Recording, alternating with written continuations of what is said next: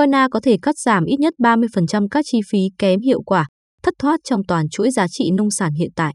Theo báo cáo của Euromonitor, MarketLine và Economy Sarginer TLLIVNT EIU năm 2020, giá trị thị trường nông sản Việt Nam tăng trưởng kép 12,8% giai đoạn 2016 đến 2020, từ 36,1 tỷ đô la Mỹ lên 58,5 tỷ đô la Mỹ.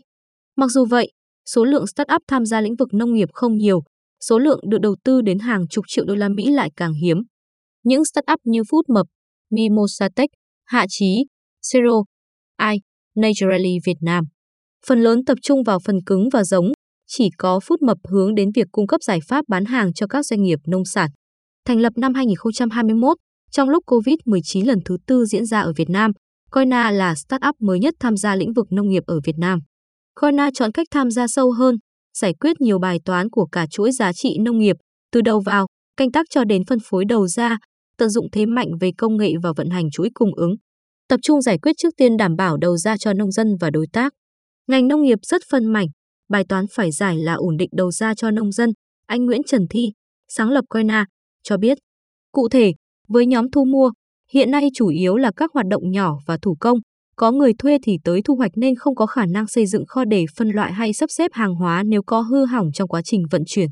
Điều này dẫn đến tăng chi phí do thất thoát hàng hóa gây ra. Với nhóm thương lái đầu cuối, tài chính là bài toán nan giải nhất. Hạn chế về vốn khiến nhóm này không thể mở rộng danh mục sản phẩm hoặc tăng số lượng hàng nhập khẩu.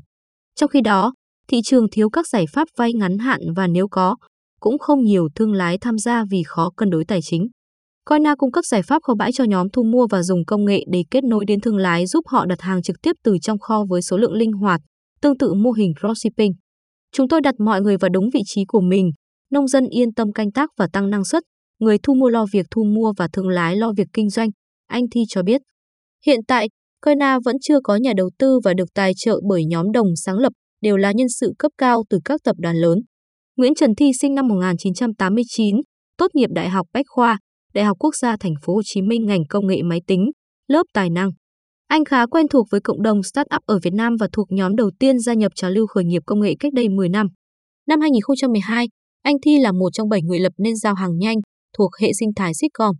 Sau 7 năm, anh rời vị trí tổng giám đốc giao hàng nhanh và gia nhập đội ngũ sáng lập One Mouth Group, trực thuộc Vingroup, phụ trách xây dựng chuỗi cung ứng kiểu mới.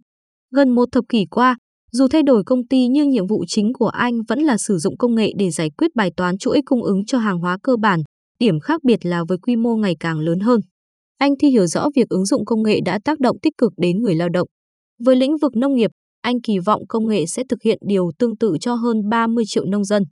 Một thử thách không chỉ cho coi nam mà cho cả chính bản thân anh.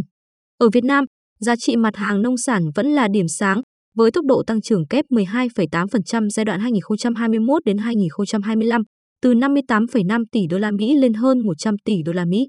Hàng nông sản tiếp tục chiếm tỷ trọng lớn trong thị trường bán lẻ nội địa với hơn 40%. Coina trong tiếng Hawaii có nghĩa là cân bằng. Mục tiêu cuối cùng của công ty là đem lại lợi ích công bằng cho các thành phần tham gia, trong đó quan trọng nhất là nâng cao thu nhập người nông dân, đảm bảo sự phát triển bền vững. Nhiều startup giải quyết bằng cách nâng cao giá trị sản phẩm đầu ra nhưng Thi lại chọn cách làm ngược lại và cũng là điều mà anh có nhiều kinh nghiệm nhất, hạn chế thất thoát trong quá trình vận chuyển, bán hàng. Nguyễn Trần Thi cho rằng, Coina có thể cắt giảm ít nhất 30% các chi phí kém hiệu quả, thất thoát trong toàn chuỗi giá trị nông sản hiện tại, từ đó sẽ giảm 10% giá thành sản phẩm khi đến tay người tiêu dùng, tăng 10% thu nhập cho nông dân.